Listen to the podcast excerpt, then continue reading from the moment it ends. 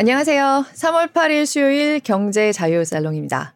오늘 좀 자체적으로 광을 좀 되는 멘트로 시작하겠습니다. 굉장히 어렵게 모실 수 있는 분 모셨습니다. 요즘 이 나라 이름을 자꾸 듣게 되고 그리고 입에도 좀 올리게 되는데 정작 진짜 궁금해져서 누구한테 물어보면 될까라고 주위를 둘러보면 좀 시원하게 답변해 줄 수 있는 사람을 쉽게 찾기가 어려운 나라. 그리고 우리나라와 수교를 맺은 지 딱 30년이 됐습니다. 투자자 입장에서는 한 20년째 이 나라가 뜬다. 이 나라를 주목해라. 이렇게 들어왔는데 정말은 도대체 언제 뜨는 건지 예, 궁금한 나라. 근데 이제 정말 이 나라가 뜨는 건지 아니면 이번에도 조금 더 기다려야 하는 건지 저희가 오늘 어렵게 모신 분 얘기를 들어보면 좀 더 확실하게 감을 잡을 수 있을 것 같습니다. 베트남입니다.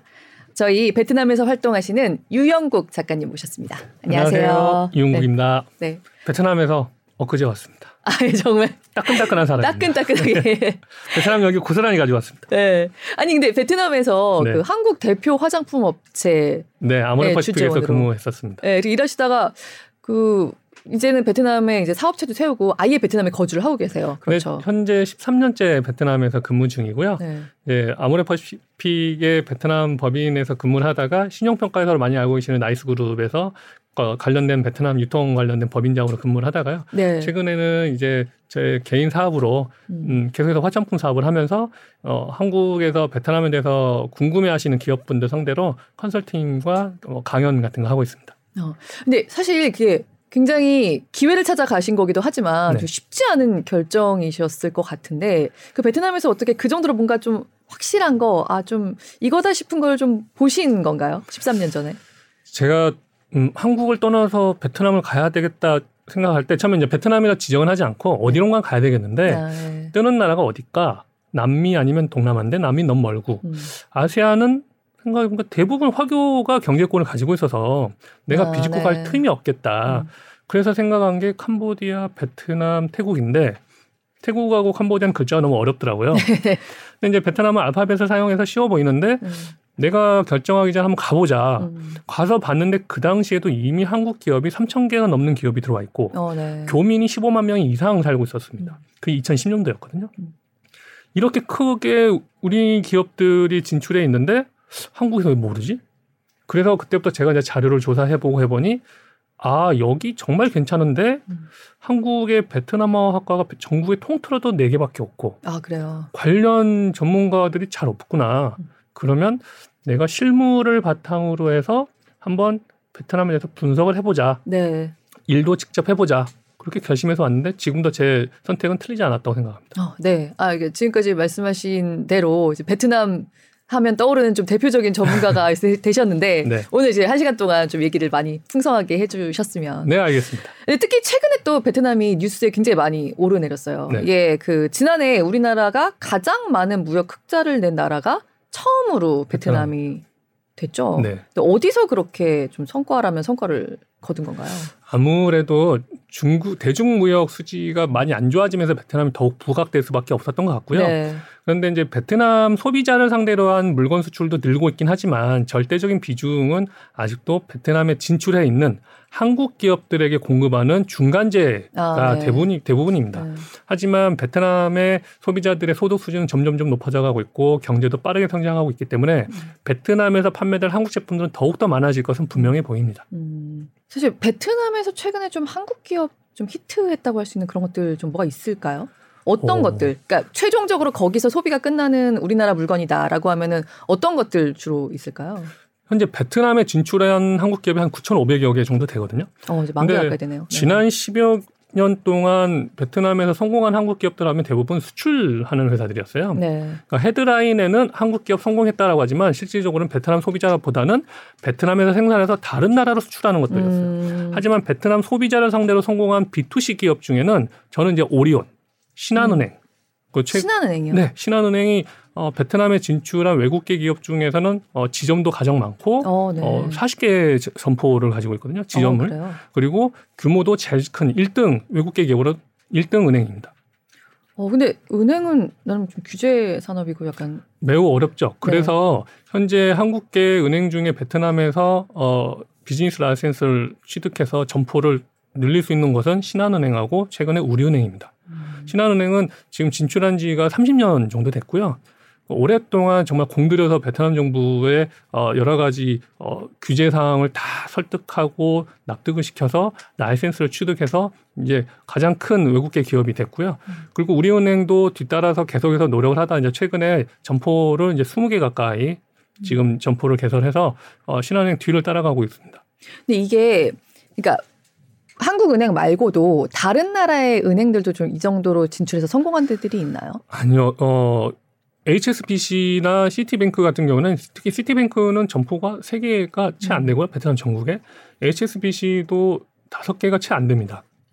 그리고 어 ANZ라고 해서 호주의 뉴질랜드 은행이 있었는데 소매 부분을 이제 신한은행이 인수했습니다. 아, 네. 그러니까 그만큼 외국계 은행들이 어 진출해서 이 베트남에 사업하는 게 사실 쉽지는 않고요.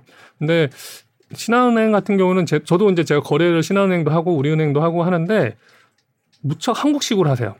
아, 그 한국식이라 하면 예를 들면 베트남에서는 점심 시간에 은행이 문을 닫거든요. 아, 네. 그리고 직원들이 잠을 잔단 말이에요. 근데 신한은행은 점심 시간에도 영업을 하고 그리고 그 막상 점포를 방문해도 지점을 방문해도 텔러분들이 자기 일이 바쁘다 보면 손님 응대가 오래 기다려야 될 때가 있어요. 그렇죠. 네. 그러면 경비분이 손님을 데리고 그냥 앉혀버려요.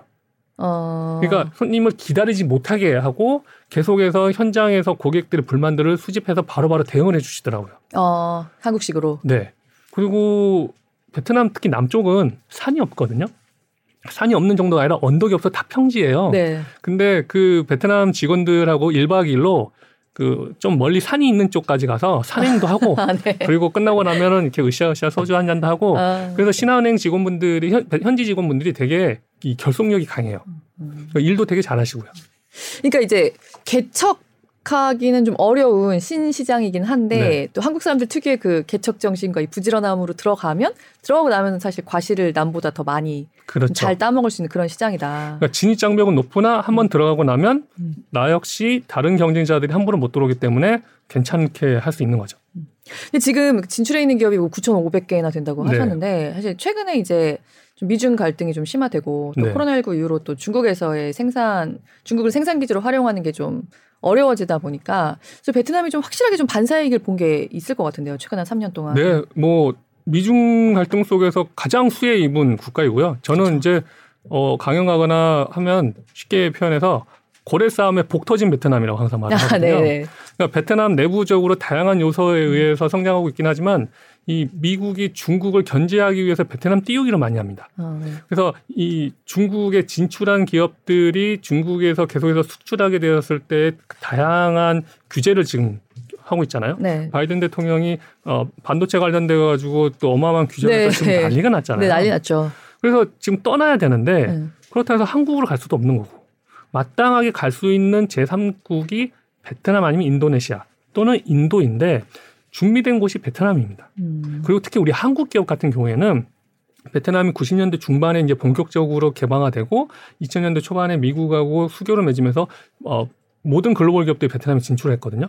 그때 우리 한국 기업들도 경쟁을 통해서 베트남이 들어온 거예요. 근데 다른 아세안 국가들은 60년대, 70년대 이미 일본 기업들이 장악을 했습니다. 네. 그 당시 우리는 우리 먹고 살기가 힘들었기 때문에 해외 진출을 엄두도 못 냈죠.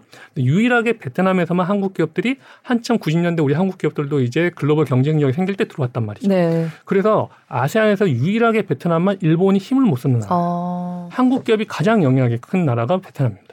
아, 그러면 다른 나라들도 베트남에 좀 매력을 느낄 포인트들이 많이 있겠지만 네. 특히 네. 한국이기 때문에 한국 기업들이 맞아요. 베트남에서 좀 선점한 효과 같은 게 있기 때문에 특히 네. 우리에게 더 매력적인 국가일 수도 있겠네요. 네, 그 부분도 있고 이상하게 이 지리상으로는 베트남이 꽤 한국과 많이 떨어져 있음에도 불구하고 정서적으로 한국 사람하고 비슷한 게 너무 많아요. 아 그래요? 어떤 예를 들면? 어, 이 성실하고 학구열 넘쳐나고 이런 것뿐만 아니라 이 사람들 특유의 그 정감 같은 거 있잖아요. 그게 객관화하거나 지표할 수는 없으나 음. 이 정감 넘치는 거. 음. 그러니까 일본 사람들이 이 베트남에서 영향력을 확대하기 위해서 어마어마하게 돈을 많이 쏟아붓고 있는데 음. 근데 한국만큼 영향력을 획득을 못 하고 있어요. 음. 그러니까 이상하게 한국 사람들하고 베트남 사람들하고 케미가 잘 맞는데 아, 그래요. 일본 사람들하고 케미가 잘 안 맞아요. 그러니까 이건 정말 가서 살아봐야 알 수 있는 어떤 그런 느낌이네요. 네, 네, 네. 네. 그러니까 어 필이 좀 통하는. 근데 딱 그 그건데요. 봉제 쪽이나 의료 쪽 일을 하시는 또 신발 관련된 일을 하신 분들은 음. 중국이나 또 다른 인도네시아나 어, 뭐 베트남에서 이, 이 일을 하시다가 또 캄보디아나 라오스 갔다 다시 베트남 오신 분들도 있거든요. 음. 이런 분들은 한 다, 다섯 개, 여섯 개 국가들을 다녀보셨기 때문에 음. 그 노동자들을 다 비교를 해보실 수 있잖아요. 음. 근데 그분들이 항상 하시는 말씀이 베트남이 제일 좋다. 아. 그러니까 적극적으로 배우는 부분, 일손, 그리고 생산 능력 이런 부분에서 베트남 사람들이 제일 괜찮다고 항상 이야기를 해요. 어, 저 이게 좀 궁금했는데 사실 네. 제가 최근에 그런 얘기 들었거든요. 베트남도 인건비가 사실 옛날처럼 그렇게 싸지는 않다. 네네. 그러니까 인건비 수준으로 생각했을 때는 과거에 우리가 생각하는 그런 메리트는 조금 전보다는 없다고 할 수 있는데 베트남 고유의 매력이 뭘까 그거 좀 오시면 꼭 여쭤보고 싶었거든요. 그러니까 이런 게좀 네. 많이 자유를 생산성 때문에 그렇습니다. 그러니까 음, 인건비는 생산성. 올라가지만 다른 뭐 캄보디아나 라오스 같은 나라 또는 아프리카 같은 나라가 인건비 더 낮지만 그만한 생산성이 나오지 않는다는 거죠. 그러니까 베트남 사람들이 한국 사람처럼 이 손재주가 좋아요. 우리 생활의 달인 이런 거 보면 아, 네. 본인이 가장 효율적으로 생산성 있게 일하신 분 되게 많잖아요. 네네. 베트남에도 그런 사람들이 많아요. 아. 그러니까 그 분야에서 자기만의 그 노하우나 이런 거를 적극적으로 활동 활용하는데 다른 지역의 노동자들은 그냥 매뉴얼대로 일하는 사람들이 되게 많아요. 베트남도 예전에는 그런 분들이 좀 많았거든요. 아무래도 이제 공산주의 체제다 보니까. 네. 그런데 이 특유의 딱 한국 사람 같은 느낌? 이 본인이 좀 더 개선할 수 있는 거면 그 매뉴얼에 벗어나도 그걸 막 적극적으로 하는 음. 사람들이에요. 어, 한국 사람은 좀 비슷한 게 네, 네 있으면서 네, 네, 네. 약간 성격도 통하는 그런 게 있구나. 네, 그래서 그것 때문에 케미가 맞나 봐요. 그래서 네. 박항서 감독이 감독으로서 최고의 이 실적을 거두고 국민의 베트남 인민들의 영웅으로 칭송받을 아, 정도 아, 된게 그런 부분인 것 같아요. 어. 그러니까 좀 갑자기 박항서 감독 얘기하시니까 좀 떠오르는데 약간 베트남도 되게 한류 어마어마하지 하죠. 않나요?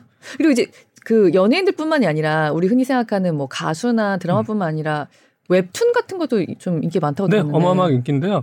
그러니까 보통 우리가 한류 그러면 네. 중국에서 가장 먼저 생겼다고만 알고 계세요. 근데 음. 거의 비슷한 시기에 베트남에서도 한류가 생겼습니다. 음. 90년대 중반에 어, 개방이 되고 한국 기업들이 들어오면서 한국 드라마가 막 들어오거든요.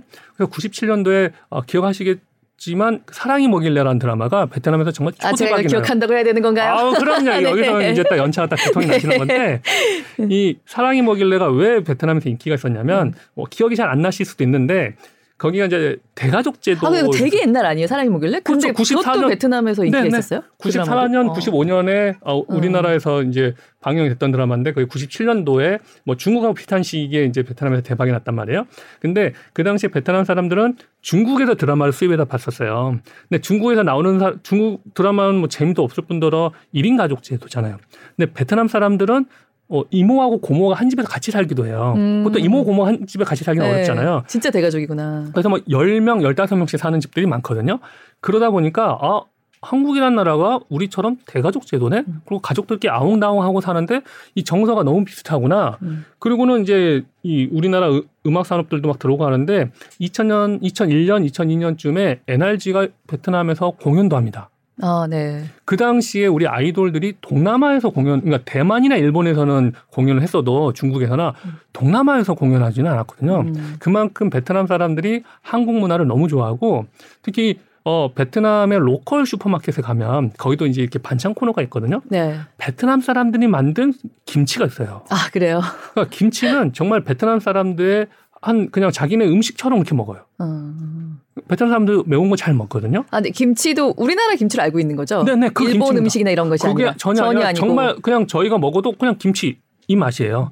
그러니까 베트남에 살고 있는 한국 사람들이 베트남에 살기가 너무 좋은 것 중에 하나는 한국 관련된 걸 쉽게 구할 수 있고 음. 비싸지가 않고 거의 한국 맛이에요. 음. 그러니까 그런 부분이 되게 좋아요. 근데 지금 말씀하신 거 듣다 보니까 사실 한류가 뭐 어제 오늘 현상이 아니고 그 정도로 한 20년 넘게 한국에 좀 호감이 큰 외국이라고 하면 또 그런 나라도 그렇게 흔치가 않을 것 같거든요. 맞습니다, 맞습니다. 굉장히 우리는 이렇게 베트남 이제 작가님이나 오셔야 좀 자세하게 음. 얘기를 들어볼 수 있는 나라라고 생각을 하는데 딱 우리가 만약에 베트남에 진출을 한다고 하면 베트남 입장에서는 굉장히 옛날부터 좀 친숙하게 우리를 느꼈다고 그렇죠. 할수 있는 그렇죠. 거잖아요. 음. 그러니까 우리는 모르고 있었지만 우리를 되게 친숙하게 여기고 우리랑 되게 가까워지고 싶어했던 나라가 바로 베트남인 거죠. 음. 근데 사실 베트남이 그래서 뭐 전부터도 뭐 베트남에 대해서 계속 한국인들이 관심은 있었고 또 최근 한 3년 동안 좀 중국 대체지로서의 매력이 좀 많이 떠오르기도 했는데 네. 근데 그걸 또 반대로 생각하면 네. 이제 중국이 리오프닝을 하고 그리고 뭐 쉬운 일은 아닌 것 같지만 네. 미중 갈등이 조금 완화되고 나면 그러면 또 상대적으로 베트남의 어떤 중국 대체지로서의 매력이라고 할까 이런 거는 좀 감소될 수도 네 그럴 수도 있지 않을까 그런데 그런 우려에 대해서 어떻게 생각하세요? 한참 이제 트럼프 대통령이 중국 대리기를 이제 시작을 했었잖아요. 음. 근데 그 당시에도 수많은 국제 전문가들이 이야기했던 게 트럼프 대통령이 재선을 하든 안 하든 민주당 후보가 대통령이 되든 안 되든 중국 대리기는 계속될 거라고 했거든요. 네, 그렇죠. 근데 네. 민주당 정부의 지금 바이든이 중국 대리기는 트럼프보다 더 심하단 말이에요. 네. 이거는 다음에 어, 바이든이 재선을 되든 안 되든 계속 이어질 상황이에요. 그러니까 특히 반도체 이야기가 나올 정도는 지금 미국은 정말 이를 악물고 지금 하는 거거든요. 네, 지난주에 정말 그 좀 충격이었죠. 네. 네. 그러니까 그만큼 미국의 중국 대리는 계속 될 건데 문제는 이 중국을 견제할 나라가 지금 미국 입장에서 되게 필요해요. 근데 음. 가장 적합한 후보가 바로 베트남이에요. 근데 우리는 저도 베트남에 살기 전에는 같은 생각이었지만 중국 국기하고 베트남 국기가 너무 비슷하게 생겼거든요. 아, 예. 빨간 바탕에 황금색 별이 있으니까. 네. 그러면 중국이 더 큰 나라니까 아 베트남이 중국 국기를 따라해서 만들었나 보다라고 생각하는데 사실은 베트남 국기가 중국 국기보다 7년 정도 먼저 아, 썼었어요. 음. 그리고 같은 공산국가니까 되게 친하지 않나라고 생각이 드는데 베트남하고 중국은 역사적으로 천년 동안의 이 베트남이 중국의 이 핍박을 받고 지배를 당했기 때문에 아, 네. 뼛속 깊이 반중 국가예요. 아 그래요. 그래서 베트남 사람들은 중국을 정말 이 꺼려하고 싫어하지만 같이 붙어 있는 나라하고 사이가 안 좋으면 계속 피해를 받기 때문에 적당하게 관계를 유지하면서 거리를 띄우는 그런 정책을 유지를 하고 있거든요. 그런데 이제 최근에 그게 많이 이제 벌어질 수밖에 없었던 게 음. 어, 보통 우리는 남중국해라고 부르지만 이제 베트남에서는 동해. 네. 동해에 그 영유권 저, 이 분쟁이 있어요. 섬을 두고. 근데 중국이 그 섬을 1975년에 강탈을 한 다음에 그 인근이 석유나 가스가 엄청나게 매장이 있어서 네. 매장돼 있어서 네. 석유 시치를 하면서 베트남하고 크게 군사적 갈등을 일으킵니다. 네네. 그러면서 베트남 군사가 군인이 64명이 사망을 하고 음. 어, 군함도 두 척이나 침몰해서 베트남 전국적으로 대대적으로 반중 시위가 크게 이루어졌거든요. 네. 근데 이제 이 아무래도 물리적인 차이가 있기 때문에 베트남 입장에서 많이 힘들었죠. 근데 그거를 지금 미국이 지원해 주고 있어요. 음. 그래서 2021년에 해리스 부통령이 다녀가고 음. 그한 달 전에는 미국의 오스틴 국방부 장관이 다녀가면서 음. 2,200억짜리 이 순시선을 미국이 무상으로 지원합니다. 어, 정말요? 근데 그게 처음이 아니고 두 번째예요. 아, 정말요? 그리고 그 네. 똑같은 거를 일본의 자위대가 우선은 자기들이 사용하던 중고를 여섯 대를 지원해 주고 있어요. 그리고 지금 어 ODA 자본을 통해 가지고 새로운 여섯 대를 지금 만들어 주고 있어요. 그 이외에도 그 남중국해 또 베트남의 동해에 순시를 할 수 있는 고속정 같은 거를 지금 무상으로 지원해 주고 있어요. 아 근데 저 약간 얘기를 듣다 보니까 조금 어 제가 생각했던 거랑 좀 다른 전혀 양상이죠. 아니, 왜냐하면 최근에 약간 친중 계열의 사람이 주석이 될 수 있다 뭐 이런 뉴스를 제, 봤거든요. 네네네. 지금 하시고 있는 얘기랑 완전히 설명을 드릴게요. 충돌을 좀 하는 것 같은데요. 그러니까 네. 이게 우리나라에서 본 거하고 현지에서 본 상황은 또 좀 달라요. 물론 현지에서도 그러니까 베트남의 그 빅포 권력이라고 하면 네. 어 1위가 권력 서열 1위가 당서기장, 2위가 국가주석, 3위가 총리, 4위가 이제 국회의장이에요. 네. 근데 어 얼마 전에 1월 달에 이 국가주석이 뭐 여러 가지 부패 스캔들 책임을 지고 이제 낙마를 하셨단 말이에요. 근데 어딱 지난주에 이 국가 주석이 국회에서 이제 지정이 됐는데 이분이 친중이 아니냐 이런 말들이 계속 나와요. 근데 저도 베트남의 국, 이 정치 상황에 대해서 아시는 분들이 사실은 대한민국에 몇 명이나 되실까 싶어요. 근데 그분들에게도 물어보고 하면 사실 되게 조심스럽게 잘 모른다 하세요. 그리고 이 미국하고 가깝지 않으면 무조건 친중인가. 음. 중간도 있는 거잖아요. 음. 베트남 입장에서는 미국하고 쏙 가깝게 지내는 왜 전쟁을 했던 나라기 때문에 네. 껄끄럽지만 그렇다고 해서 중국 역시도 이건 국민 정서가 다 싫어하는데 이 적당한 관계를 유지하는 거거든요. 그러니까 이전에 어, 낙마하셨던 그 푹 주석은 이 전형적인 이 친자유시장 경제 체제 주의자란 말이에요. 관료 출신에. 그래서 어 친한파라고도 불리지만 친일파이기도 하세요. 아, 네. 그러니까 베트남에 투자하고 진출한 기업들과 국가들에게 되게 적극적으로 비즈니스를 하신 분이기 때문에 여기서는 친일파로도 불리고 여기서는 친한파로도 불리는 거죠. 그런데 그렇지 않다고 해서 꼭 친중파는 아닌 거예요.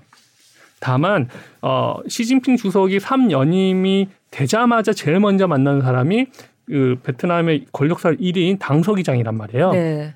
그것 때문에 어 베트남하고 중국하고 외교적으로 엄청 가까우니까 그런 거 아니야? 그런 부분도 있지만 베트남이 미국하고 너무 가깝게 지내니 중국이 계속해서 너무 긴장을 했거든요. 그 부분에 대해서 계속해서 챌린지를 가하고 이렇게 했다가 미국하고 군사적 동맹을 맺는 거 아닌가까지 생각을 했단 말이에요. 베트남은 항상 자신들이 가장 안전하게 살아남을 수 있는 방법을 항상 유지해요. 그러니까 너무 미국한테 가면 중국이 공격을 할 수도 있기 때문에 네. 적당히 다독여주는 겁니다. 하지만 미국과의 관계는 계속 유지하는 거고요. 그래서 미국이 2021년 해리스 부통령이 베트남에 올 때 아세안에서 가장 큰 미국 대사관을 하노이 짓기로 했어요.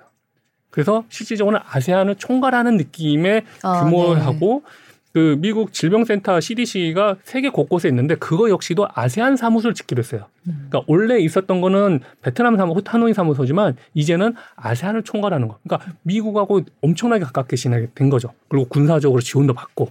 그럼 음. 중국이 얼마나 긴장을 하겠어요. 아니 저는 얘기를 듣다 보니까 네. 이게 사실 우리나라 같은 경우는 지금 우리나라도 저 어, 어떻게 보면은 미국하고 중국 사이에 굉장히 항상 늘 껴있는 입장이에요. 네, 네. 우리는 약간 이쪽으로 좀 가면은 좀 저쪽으로부터 손해를 본다거나 네. 저쪽으로 좀 가면 반대편으로부터 이렇게 이런 페널티를 좀 받을 수 있다. 좀 그런 네, 네. 두려움이 좀더 그렇죠. 앞서는 면이 있잖아요. 근데 지금 생각해 보니까 저는 까먹고 있었는데 네. 순간적으로 네. 까먹고 있었는데 사실 미국하고도 그렇게 큰 전쟁을 했던 나라고 그럼요. 중국하고는 그렇게 오랫동안 약간 반중 정서가 있고. 네. 근데 왠지 베트남에는 미국과 중국이 서로 조금 아직까지는 퍼주면서 관계를 하려는 느낌도 좀 있고. 그렇죠. 베트남도 되게 배짱 외교를 좀 하는 느낌이 있거든요. 음. 좀 베트남에 현재 우리한테는 없는 뭐가 있는 건가요? 좀 어떻게 그런 모양새가 될 수 있는지 궁금한데요. 이제 우리가 항상 세계 지도를 펼치면 우리 기준으로 보고 네. 그리고 항상 미국이나 유럽을 먼저 떠올리다 보니까 이 동남아의 지도는 사실 잘 떠오르진 않아요. 네, 맞아요. 근데 지도를 한번 살펴보시면 이제 베트남을 중간 놓고 보시면 베트남은 이 아세안 국가들의 10개 국가의 아세안 국가 딱 중간이에요. 그래서 이 육지 대륙의 동남아국가 하면 베트남, 라오스, 캄보디아, 태국, 미얀마. 네. 그리고 아래쪽으로는 베트남을 중심으로 아래쪽으로는 해양 세력이라고 하는 인도네시아, 말레이시아, 싱가포르, 브루나이가 있어요. 필리핀까지. 그러니까 10개 나라 중에 딱 5개, 5개가 있는데 베트남이 딱 중간이면서 중국하고 접견을 해요.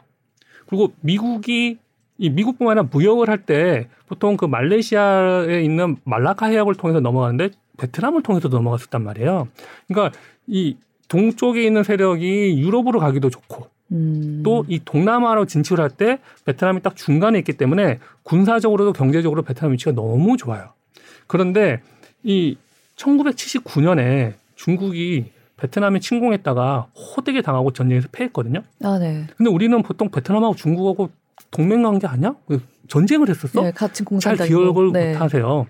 근데 그것 때문에 베트남, 중국은 베트남, 지금도 분명히 전쟁하면 자기들이 이길 수 있을 것 같지만 한 번 싸워서 패했던 기억이 있기 때문에 음. 이 트라우마가 되게 강해요. 음. 그래서 뭔가 이 베트남은 자기들 한 수 아래인 것 같은데 함부로 대하지 못하는 나라. 아. 그런데 미국은 중국을 견제할 가장 좋은 나라가 베트남인데 그 이전에는 우리가 브릭스라고 이 조합으로 해가지고 브라질이나 인도네시아를 엄청 띄웠잖아요. 네. 근데 그 당시에는 베네수엘라를 바탕으로 해서 남미에는 좌파 세력이 엄청나게 올라오니까 이 중도 좌파인 룰라를 바탕으로 해서 이 브라질 띄우기를 엄청 했단 말이에요. 미국이 원하지 않는 좌파의 남미 세력이 생기지 않게. 네. 그리고 인도를 통해 가지고 중국을 견제하려고 했는데 정말 인도는 물 먹는 하마였죠. 끊임없이 네. 지원해도 뭐가 없었던 거죠. 그런데 베트남을 봤더니 정말 똘똘한 거예요. 브라질이나 인도에 비해서는 체구는 작은데 강단이 있는 거죠. 그리고 실제 중국하고도 사이도 안 좋고. 그리고 내부적으로 반중 감정이 너무 심하고. 어, 중국이 이 2000년대부터 해서 이제 이 경제가 커지다 보니까 동남아에 이 1대1로 정책을 통해서 어마어마하게 돈을 풀면서 경제력을 장악을 하기 시작하거든요. 네. 그래서 최근에 뉴스 보셨는지 모르겠지만 스리랑카가 부도났다고 막 그러잖아요. 중국하고 손을 잡아서. 근데 라오스도 지금 IMF 구제 금융을 기다리고 있는 상태예요. 음. 근데 라오스나 캄보디아는 사실 베트남하고 붙어 있으면서 베트남의 경제적으로나 정치적으로 위성 국가처럼 영향을 받는 나라거든요. 그런데 중국이 캄보디아도 그렇고 라오스도 그렇고 자기들 손아귀에 넣으려다가 이제 정말 베트남이라고 하는 여우를 피하려다가 중국이라고 하는 호랑이를 만나가지고 지금 경제가 너무 지금 안 좋은 상황이 돼버린 거죠. 어. 아, 근데 그러고 보니까 정말 베트남은 미국도 이긴 적이 있고 네. 중국도 이긴 적이 있는 프랑스도 이겼죠. 뭐 베트남에 들어가서 살아나온 강대국이 없네요. 그러니까 이겨 나온 강대국이 없네요. 그만큼 강인한 나라인 거예요. 우리는 잘 모르지만 베트남은 인도 차이나 반도의 패권 국가예요. 아, 그렇군요. 그만큼의 영향력이 있는 거죠. 음. 캄보디아도 라오스도 지고 있으니까. 음. 근데 우리나라는 경제적으로나 군사적으로 되게 크지만 붙어 있는 나라들이 더 센 거죠. 음. 그러니까 이만한 배짱을 부리기에는 좀, 좀 사실 어렵고 특히 이제 우리는 북한을 끼고 있다 그렇죠. 보니까 네. 우리는 사실 선택지가 좀 많이 좀 어렵기는 합니다, 사실은. 음. 하지만 그래도 우리는 베트남이 이렇게 어 되게 줄타기 외교를 잘하고 있는 거를 계속 자극을 좀 받으면서 우리가 어느 한쪽에 끌려가는 게 중요한 게 아니라 어느 좌든 우든 중요한 거는 우리나라의 도움이 되고 이득이 되는 방향으로 뭐든지 외교를 해야 되잖아요. 네. 그래서 베트남이 이런 부분에서는 좀 잘하고 있다. 음. 그래서 우리가 좀 자극을 좀 받을 필요는 좀 있다고 생각합니다. 네, 좀 실리 외교에 되게 강한 나라. 네. 이게 말씀하시는 걸 들으니까 이게 왜 잠룡이라는 단어 많이 쓰잖아요. 네네네. 네, 네. 이게 생각했던 것보다 더 진짜 베트남이 약간 큰... 인도 차이나 번데 잠룡이구나 그런 생각이 들긴 하는데. 네.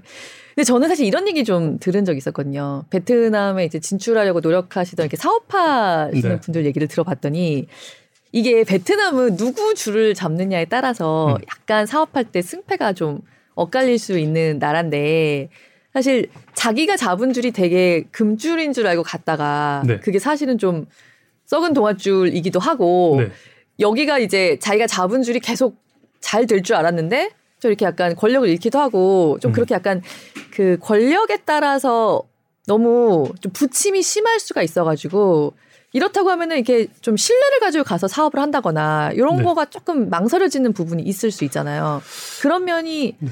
을 느끼신 게 좀 있는지 아니면 너무 과거 얘기라고 생각하시는지. 좀. 어 우선은 이 어떤 권력을 통해서 뭔가 사, 사업을 진행하려고 했다고 하는 거는 규정보다도 더 빨리 아, 그리고 네. 더큰 혜택을 받으려고 했기 때문에 그런 거겠죠. 그렇겠죠. 뭐 그런 여러 가지 이유 때문에 이제 국가 주석이 이제 낙마를 한 거고요. 음. 이제 베트남뿐만 아니라 우리나라도 그렇고 어느 나라에나 권력자 주변에는 이런 도움을 받아서 사업을 좀 상대적으로 좀 유리하게 편하게 하는 방법은 다들 있잖아요. 네. 그 정도의 차이가 있는 거고. 음.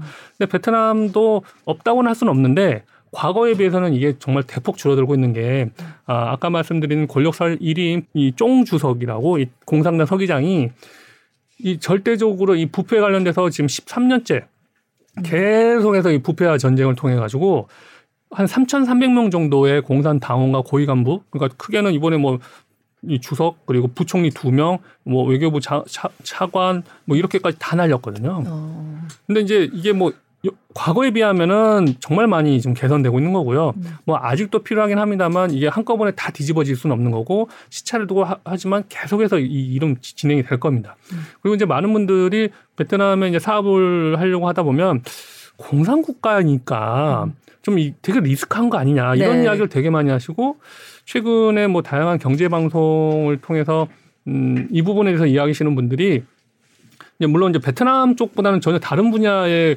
어, 전문가이신데 그런 말씀들을 하시더라고요. 베트남은 공산국가이기 때문에 중국과 똑같은 일이 벌어질 거고 그 리스크를 감안해서 탈출구를 준비해야 된다 하는데 저는 베트남의 체제를 전혀 이해를 못 하셔서 그런다고 어, 생각을 해요. 그렇죠. 왜냐하면 뭐 저도 그쪽 전문가는 아니지만 지금까지 13년 동안 살아왔을 때 베트남 정부가 해오는 걸 보면 베트남은 먼저 갑작스럽게 하는 게 없어요. 예를 어, 들면 그 어떤 사정을 하거나 그리고 뭔가를 시행을 할 때 항상 예고를 해요. 그리고 부동산 관련된 비리에 대해서 베트남 정부가 그 척결을 한다거나 어떤 감사를 벌인다 하면 신호를 줍니다. 음. 그러니까 공개적으로 이러이러한 거에서 경고를 보낸다 이런 거에 대해서 어, 조사를 할 것이다 그러면 알아서 니네 빨리 덮어. 니네 이 정도까지만 그동안 많이 받거나 해먹었으면 음. 거기서 끝내. 근데 거, 이 정부의 경고에도 불구하고 니네가 계속 한다면 그땐 가만두지 않을 거야. 음. 그 의미거든요. 보통 그런 걸 두 번, 세 번 해요. 음. 근데 한 번 정하면은 후퇴는 없다는 말씀이시죠. 어, 사실 거죠. 그게 약간 도망칠 퇴로를 열어주고 한다고 그렇죠. 보는 사람에 따라 생각할 수도 있는 거잖아요. 그렇죠. 그러니까 이제 잠깐만 피하면 돼. 이거는 아니란 말씀이신 거잖아요. 만약에 이제 그걸 안 하면 더 이상 그걸 하면 안 되는 거예요. 음. 그걸 했다가는 그냥 끝나는 거죠. 음. 그러니까 뭘 다 드러내기 위해서 그냥 갑작스럽게 매설돼가지고 뭐 사회적 파장을 크게 일으키면 사회 혼란이 커지잖아요. 네. 그렇기 때문에 베트남 정부는 항상 서서히 해요. 신호를 줘가면서. 그러니까 베트남에서 뭔 일이 터지거나 할 때는 사람들한테 그 분위기를 어느 정도 알려주고 진행 상황을 알려서 예측이 돼요. 네. 그러니까 저 같은 경우에도 이번 1월에 국가주석이 낙마할지는 사실은 몰랐어요. 그런데 다들 우리가 이제 베트남에 좀 살았다는 사람들은 뭐라고 생각했냐면 베트남에서는 설날 음력 설 이후에는 안 좋은 일 벌어지는 걸 원치 않아요. 뭐든지 아, 안 좋은 그래요? 거는 설 이전에 아, 한단 말이에요. 네. 그래서 아, 그러니까 10월 말부터 11월, 12월 사이에 여러 가지 부패 관련된 이슈들 어, 그리고 베트남에 되게 큰 부동산 개발 업체 아, 부도 처리가 될지 안 될지 모르겠으나 지금 그 정리를 하고 있다. 그리고 그거는 설 전에 다 끝날 거다. 근데 이제 이번에는 다들 생각지도 못하게 이제 아, 국가 주석이라고 하는 정말 최고의 권력자가 이 자리에 물러날 정도로 일이 벌어지긴 했지만 다들 그런 정도의 예측은 돼요. 그러니까 음. 베트남은 깜짝 쇼는 사실 없어요. 음. 그러니까 예측 불가능성을 사실 경제가 제일 싫어하잖아요. 근데 네. 그런 나라가 아니라는 말씀이시네요. 그렇죠. 그러니까 여, 기에서이 베트남에 대해서 알게 되면 예측 불가는 아니에요. 다만 음. 이제 저런 거 있죠. 이게 시행된다고 했는데 한국 같으면 시행된다고 하면 뭐 몇 개월 이내에 진행되는데 베트남은 네. 그게 좀 시간이 좀 많이 좀 걸리긴 하죠. 근데 그건 베트남이 공산국가라서가 아니라 뭐 예를 들면 인도는 세계 최대의 민주주의 국가예요. 네. 근데 베트남 지금 인도에 진출한 한국 기업 중에 네. 뭐가 잘 됐다고 하는 이야기 들어본 적 없잖아요. 네. 정말 수, 예전에 신 총리가 박근혜 정부 시절에 와서 정말 많은 우리나라 기업들이 악수하고 뭐하고 해서 다들 인도를 엄청 갔거든요. 진행이 안 돼요. 음. 그러니까 중앙 정부 따로 지방 정부 따로인데 지방 정부에서도 뭐 여러 가지가 있어서 진행이 안 돼요. 근데 베트남 다 진행은 되잖아요. 그러니까 이게 어 국가 발전 정도에 따라서 그러니까 우리가 생각하는 global standard의 이 투명성은 좀 부족할 수는 있으나 네. 이게 꼭 공산 국가이기 때문은 아니라는 거죠. 근데 중국은 수천 년 동안 패권 국가였잖아요. 네. 그리고 주변 국가를 다 계속 복속하려고 했고. 근데 그런 중국의 이 태도 때문에 베트, 중국에 진출한 기업들에 대해서 여러 가지 규제도 가하고 갑작스럽게 뭔 일이 벌어지고 어, 어떻게 좀 하대하듯이 하는 일들이 많이 벌어지잖아요. 근데 베트남은 그런 나라가 아니었단 말이죠. 네. 베트남은 자기들만의 힘으로는 이 중국을 옆에서 살아남을 수도 없고 자신들이 성장할 수 없다는 걸 잘 알기 때문에 뭐100% 명확하고 깨끗하게 다 진행될 수는 없으나 그래도 큰 틀에서는 문제없이 진행되는 거죠. 다른 얘기도 좀 여쭤볼게요. 네. 이게 사실 최근에 우리나라에서도 제일 좀 화제고 다들 걱정하시는 거 사실 인구 문제인데. 네네네. 근데 저는 베트남 처음 갔을 때 그게 제일 인상적이었거든요. 이게 휴양지를 갔지만 네. 조금 나가니까 금방 시내였는데 네. 진짜 넓은 길에 엄청나게 오토바이들이 네. 근데 진짜 막 중학생 막 아무리 봐도 막 중학생 정도밖에 안 네. 보이는 그런 어린 얼굴들인 거예요 전부 다. 네, 네, 네. 그래서 그걸 진짜 우리가 생각하는 뭐 거의 올림픽대로쯤 되는 것 같은 넓은 길을 자동차도 아니고 그 오토바이들이 다 꽉 채우고 있고 네, 네. 다 젊어요. 그래서 저는 정말 야 이 나라는 진짜 아찔할 정도로 젊구나. 그게 되게 첫인상으로 아주 강렬했거든요. 다낭을 가셨나요? 네, 네 그렇죠. 다낭이요. 왜냐하면 다낭은 이 새로 만든 도시이기 때문에 아 그래서 길이 넓구나. 도로가 엄청 넓어요. 네. 그런데 이제 우리가 이제 보통 경기도 다낭시라고 부를 정도로 아, 네. 우리 한국 사람들이 거의 천만 명 정도가 다낭 어, 그동안 다녔거든요. 아니 근데 제가 이렇게까지만 얘기해도 어느 도시 가셨는지도 벌써 어, 아시네요. 네. 왜냐하면 하노이나 호찌민은 도로가 훨씬 더 좁거든요. 아, 네. 그런데 이 다낭에서 보셨던 오토바이보다 호치민이나 하노이 가시면 두세 배 더 많은 오토바이. 아, 정말요? 그러니까 어지간한 한국 분들은 호치민이나 하노이에서 하루면 평생 보실 오토바이를 다 보게 되죠. 아, 네. 그래서 이 우리는 이제 학생들이 오토바이 타고 다니면 이게 좀 불량하게 그런가 이런 생각이 들잖아요. 근데 베트남에서 17살이면 오토바이 타고 다닐 수 있고 네. 이 환경 자체가 대중교통이 없어요. 잘 생각해 보시면 베트남에 시내버스 다니는 걸 거의 못 보셨을 거예요. 어, 그랬던 것 같아요. 진짜 오토바이밖에 못 본 것 같아요. 네. 이제 하노이에는 이제 작년에 전철이 개통을 했는데 호치민은 이제 아직도 지금 짓고 있긴 하고요. 음. 건설 중인데 개, 그 개통이 된다 하더라도 우리나라처럼 촘촘하게 이 전철역이 다 있는 것도 아니고 그리고 우리는 또 이 전철역이 가지 않은 데는 또 버스가 연결이 되잖아요. 네. 근데 베트남에는 이 대중교통 수단이 연결이 되어 있지 않아요. 음. 그러다 보니까 오토바이를 타고 다닐 수밖에 없어요. 음, 그리고 정말 그 게 대중교통이군요. 네네. 음. 그러니까 그래서 베트남에 등록되어 있는 오토바이 대수가 4,500만 대 정도 되거든요. 아, 정말요? 그러니까 등록된 것만. 그러니까 음. 등록 안 된 것까지만 한 5천만 대 정도 될 거예요. 어, 인구가 한 1억 좀 넘지 않나요? 네, 현재 9,890만 명 정도 되는데 어. 베트남 정부가 올해 중순 정도면 공식적으로 1억을 돌파할 거다라고 네. 지금 이야기를 했어요. 아, 정말 인구 절반 정도에 됐으면 진짜 그냥 이게 대중교통이군요. 네네. 네. 그러니까 베트남이 평균 연령이 32.5세거든요. 네, 정말 젊은 것 같아요. 정말 젊어요. 네. 정말 젊고 이 인구가 사실 1억이 넘는 나라가 전 세계에서 어 20개도 안 되거든요. 네. 베트남이 이제 1억을 돌파하게 되면은 어전 세계에서 이제 15번째 인구 대국이 돼요. 근데 어, 베트남의 인구 구조는 유엔이 정한 가장 이상적인 인구 구조예요. 음. 이종 모양의 네. 젊은 인구가 계속 나오고. 최근 우리나라에서는 전혀 본 적이 없는 아, 모양이에요. 분명 네. 어렸을 때 우리가 봤을 텐데 네. 아 자꾸 20대 초반이신 것처럼 그 이종 모양이 아닌 걸 보신 것처럼 자꾸 막 유도를 하시려고. 아니요, 아니요. 어렸을 때 사라기 먹이를 보셨잖아요. 어렸을 때 맞습니다. 네, 어렸을, 때. 때. 네.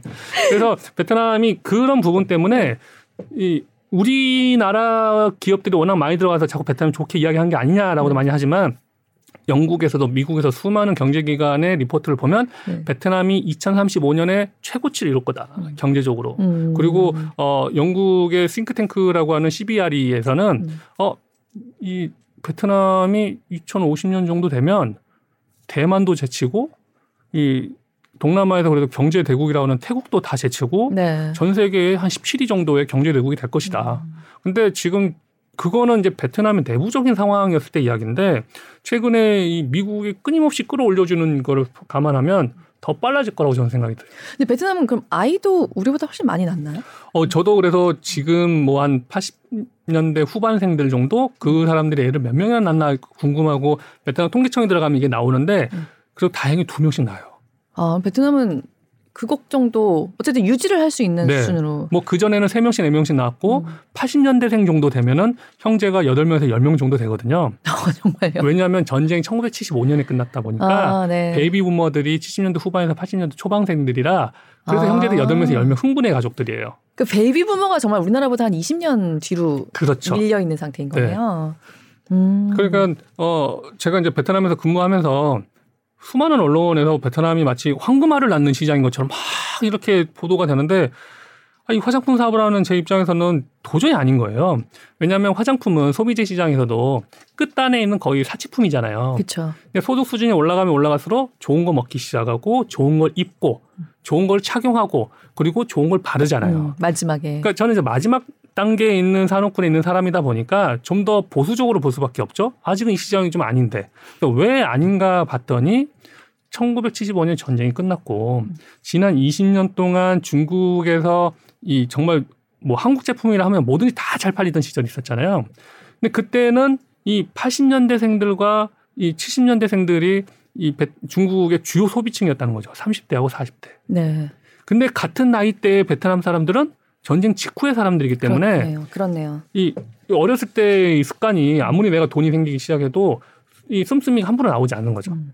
음. 근데 이제 베트남은 괜찮아지기 시작하는 거는 이 7, 80년대생들의 자식들인 90년대생, 00년대생들이 지금 주요 소비층이 되었기 때문에 이제는 잘 되고 시작. 아, 이 계층은 많이 쓰나요? 네. 이제 왜냐하면 예를 들어 80년생하고 90년생하고는 10년 차이잖아요. 네. 근데 우리가 이 우리나라에서 6.25를 겪으신 50년대생들하고 70년대생들하고는 정말 어마어마한 차이가 나죠. 아, 그렇죠. 네. 그렇게 그, 들으니까 이해가 딱 그, 되네요. 그 렇죠. 네. 그러니까 우리나라의 58년 개띠가 이 베트남의 79년생들, 80년생들이라고 생각하시면 돼요. 음.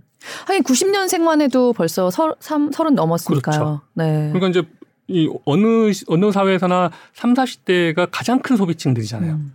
그러니까 어렸을 때 없이 자라서 씀씀이를 돈을 소비하는 사람과 어렸을 때부터 물자가 풍부해서 자라온 사람하고는 말 그대로 생활 패턴이 전혀 다를 수밖에 없죠.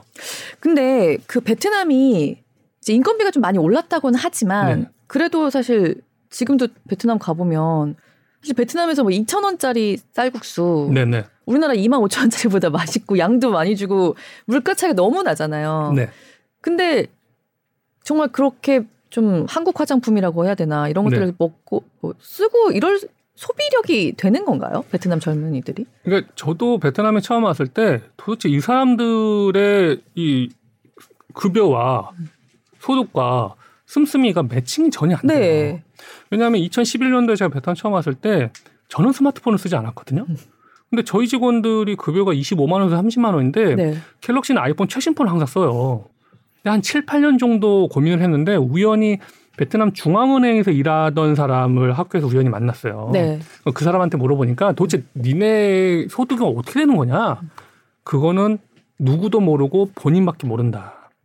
아, 이거 미스테리지네요. 왜냐하면 이제 베트남에는 자기 본업 이외에도 second job이 있어요. 아, 정말 열심히 일하는구나. 그러니까 이제 본인 회사를 다니면서 온라인으로 물건을 파는 사람도 있고 뭐, 뭐 여러 가지 이권에 대해서 뭐 수수료 커미션을 받는 게 있고. 근데 이제 베트남은 뭔가를 소개해서 받는 커미션은 당연하다 생각해요. 불법이 아니에요. 음. 그러니까 공식적으로 잡히지 않는 소득이 또 있어요. 그러니까 보통 중국에서 나오는 지표는 좀 이렇게 뻥튀기 됐다라고 뭔 생각들 하잖아요. 네. 근데 베트남은 보통 이 지표가 제대로 파악이 안 돼서 더 작게 가. 아 오히려 축소된다. 네. 어... 그렇게 보시면 돼요.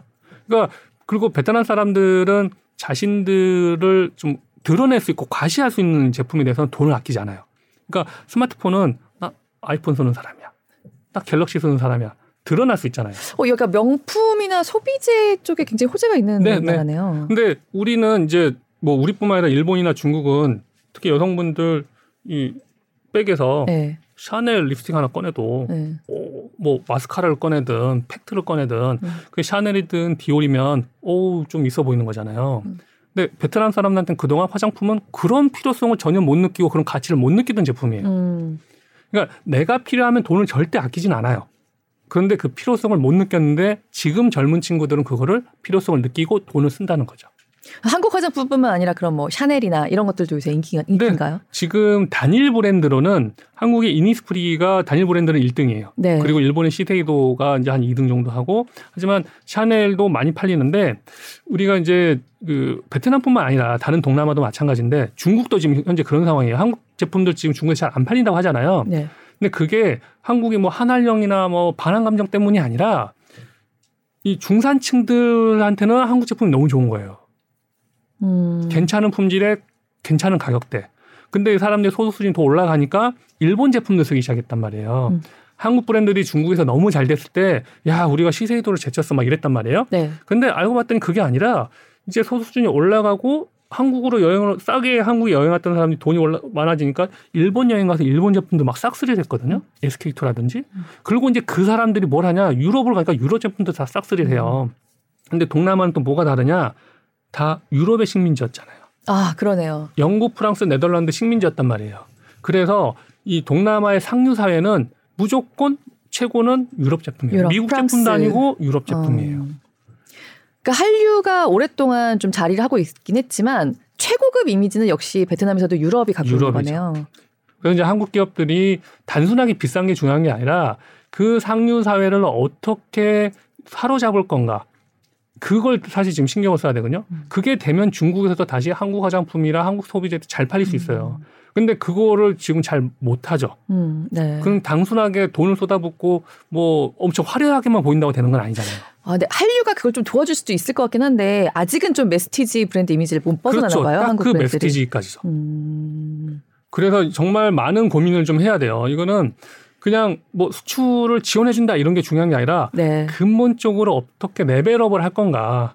한국의 대외적인 국가 브랜드 이미지가 꽤 선진국 진열이 돼서 이제 좀 잘 될 수 있는 상황이긴 한데 막상 제품들은 그렇지 않고 또 너무 좋은 OEM 브랜드 어, 업체들이 많다 보니까 그냥 똑같이 찍어내기만 하면 된다고 생각하는 건 정말 잘못된 거거든요. 아 저희가 최근에 저희가 했던 뉴스 중에서 좀 관심을 많이 보이셨던 게 우리나라 회사들이 네. 베트남 IT 개발자들 고용하기 시작한다. 아, 네, 네, 네. 네. 근데 정말 그렇게 베트남이 IT에 있어서도 좀 강점이 있나요? 저도 베트남에 있다 보니까 왜 베트남이 IT에 이렇게 되게 빠르게 발전해 가고 있지 했는데 우리가 전 세계에서 가장 큰 IT 아웃소싱 국가는 인도잖아요. 네. 현재 베트남이 2위입니다. 아 그래요? 네, 오히려 지금 저, 제가 사는 동네에도 인도의 IT 아웃소싱 업체 직원들이 집단으로 살고 있어가지고 아침마다 버스 50인승, 45인승 버스 타고 막 출퇴근하는 걸 제가 항상 보거든요. 근데 베트남 사람들이 언제부터 IT에 관심이 많았냐면 이 페이스북의 마크 주커버그가 이제 상장을 하고 나면서 어마어마한 부자가 됐잖아요. 네. 근데 베트남 사람들 은 항상 성공하고 싶어하는 욕망이 가득하거든요. 네. 그래서 공부를 열심히 해서 나는 성공해야지 이런 생각을 하고 있었다가 야 아니다 IT 쪽을 통해서야 빠르게 성장하고 빠르게 부자가 될 수 있구나. 그래서 젊은 친구들이 그쪽에 엄청나게 몰렸어요. 음. 그 의외로 베트남이 이 아시아 우리 한중일 이 동아시아 빼고 아세안과 호주, 뉴질랜드 이 태평양 지역 포함해서 게임 개발을 제일 많이 하는 나라예요. 아 그래요? 네, 그러니까 이거는 정말 우리가 잘 모르는 거거든요. 베트남에서 개발된 게임으로 좀 국제적으로 인기 있는 거 좀 있나요? Flappy라고 하는 게임 아세요? 되게 간단한 그 새가 나오는 게임인데 중독성이 너무 심해가지고 근데 이 게임이 이 개발자가 정말 자기가 8시간 만에 대충 뚝딱하고 만들어 본 건데 음. 어마어마하게 인기가 돼가지고 아, 근데 국제적으로 중, 인기가 있는 거죠? 네, 전 세계적으로. 근데 이게 중독성이 너무 심해서 게임 개발자가 이거는 아이들에게 안 좋다고 해서 그냥 자기가 게임을 없애버렸어요. 돈은 아, 어마어마하게 아, 벌었지만.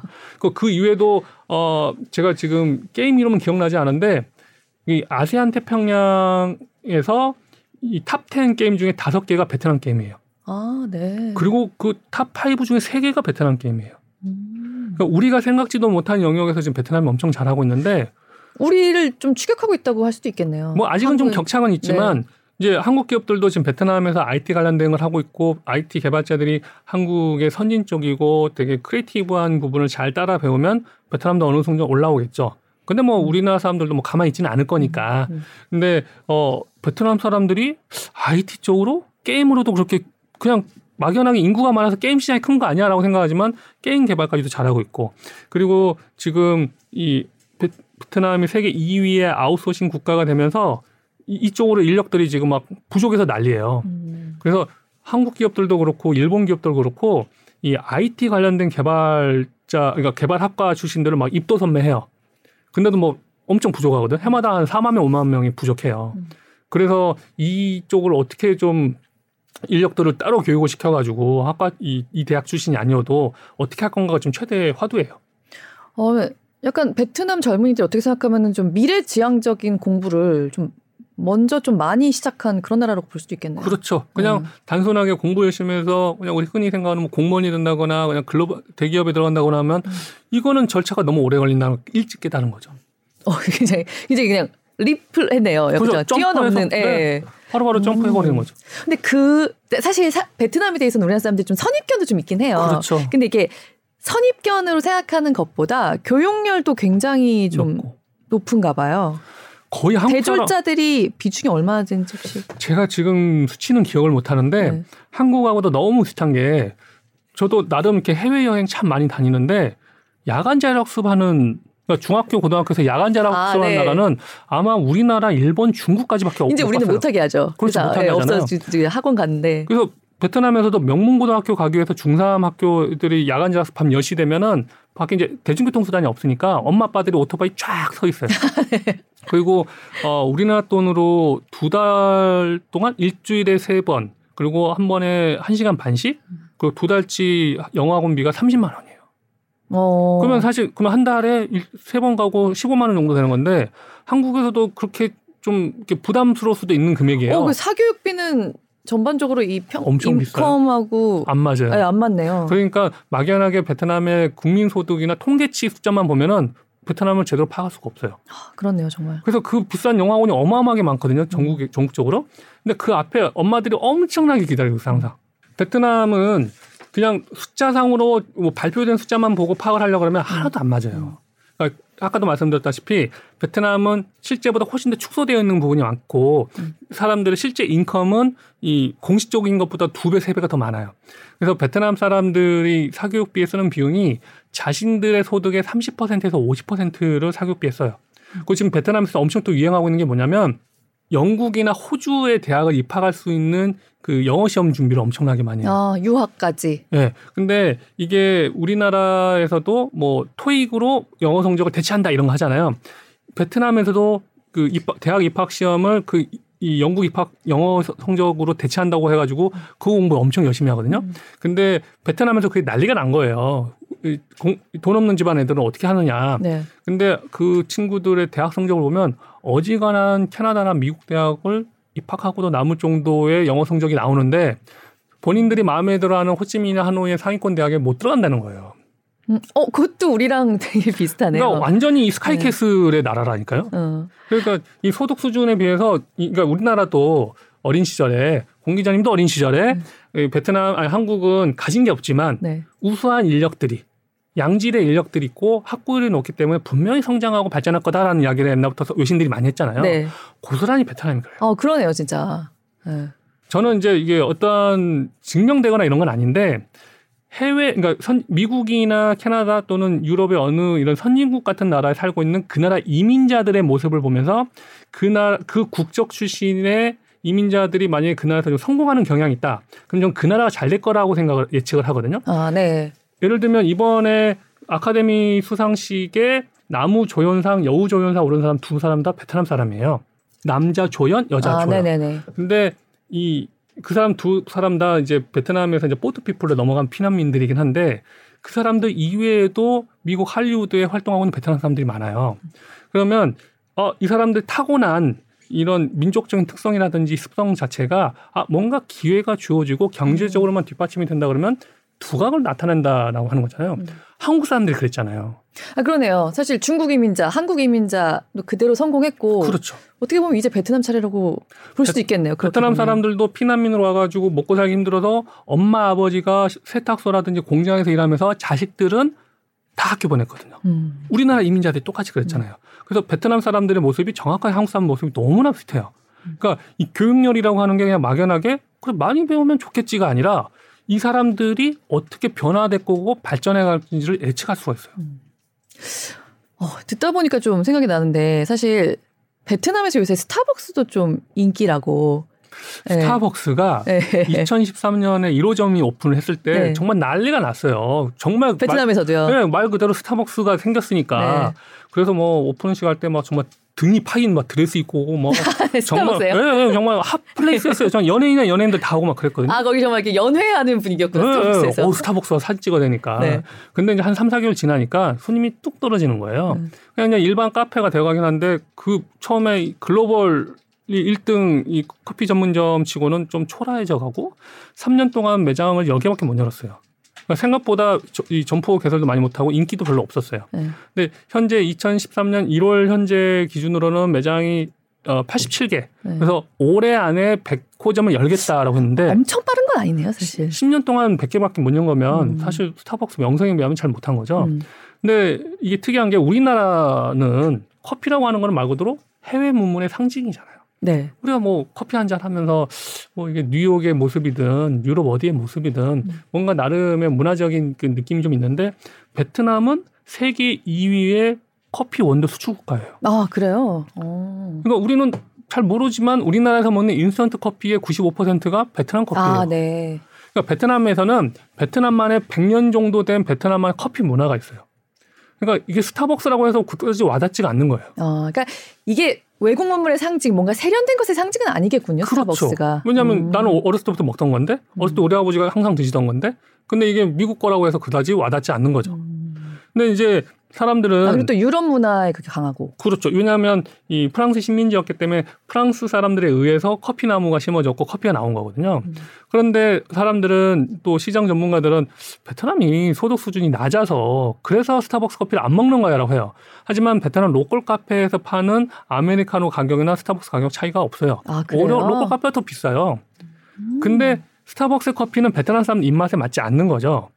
근데 이제 저는 나름 제가 베트남 시장의 트렌드가 바뀌거나 시장 지표가 바뀌는 지표 중에 하나가 스타벅스에서 얼마나 많은 사람들이 커피를 먹느냐를 전 보거든요. 음. 근데 이제 제가 항상 이렇게 가면 테이블이나 주문하는 사람들이 커피를 얼마나 먹느냐 보면 보통 한 30% 정도 커피를 먹고 나머지 70%는 뭐 그린티 라떼라든지 다른 티 음료를 많이 먹어요. 아, 네. 영국식.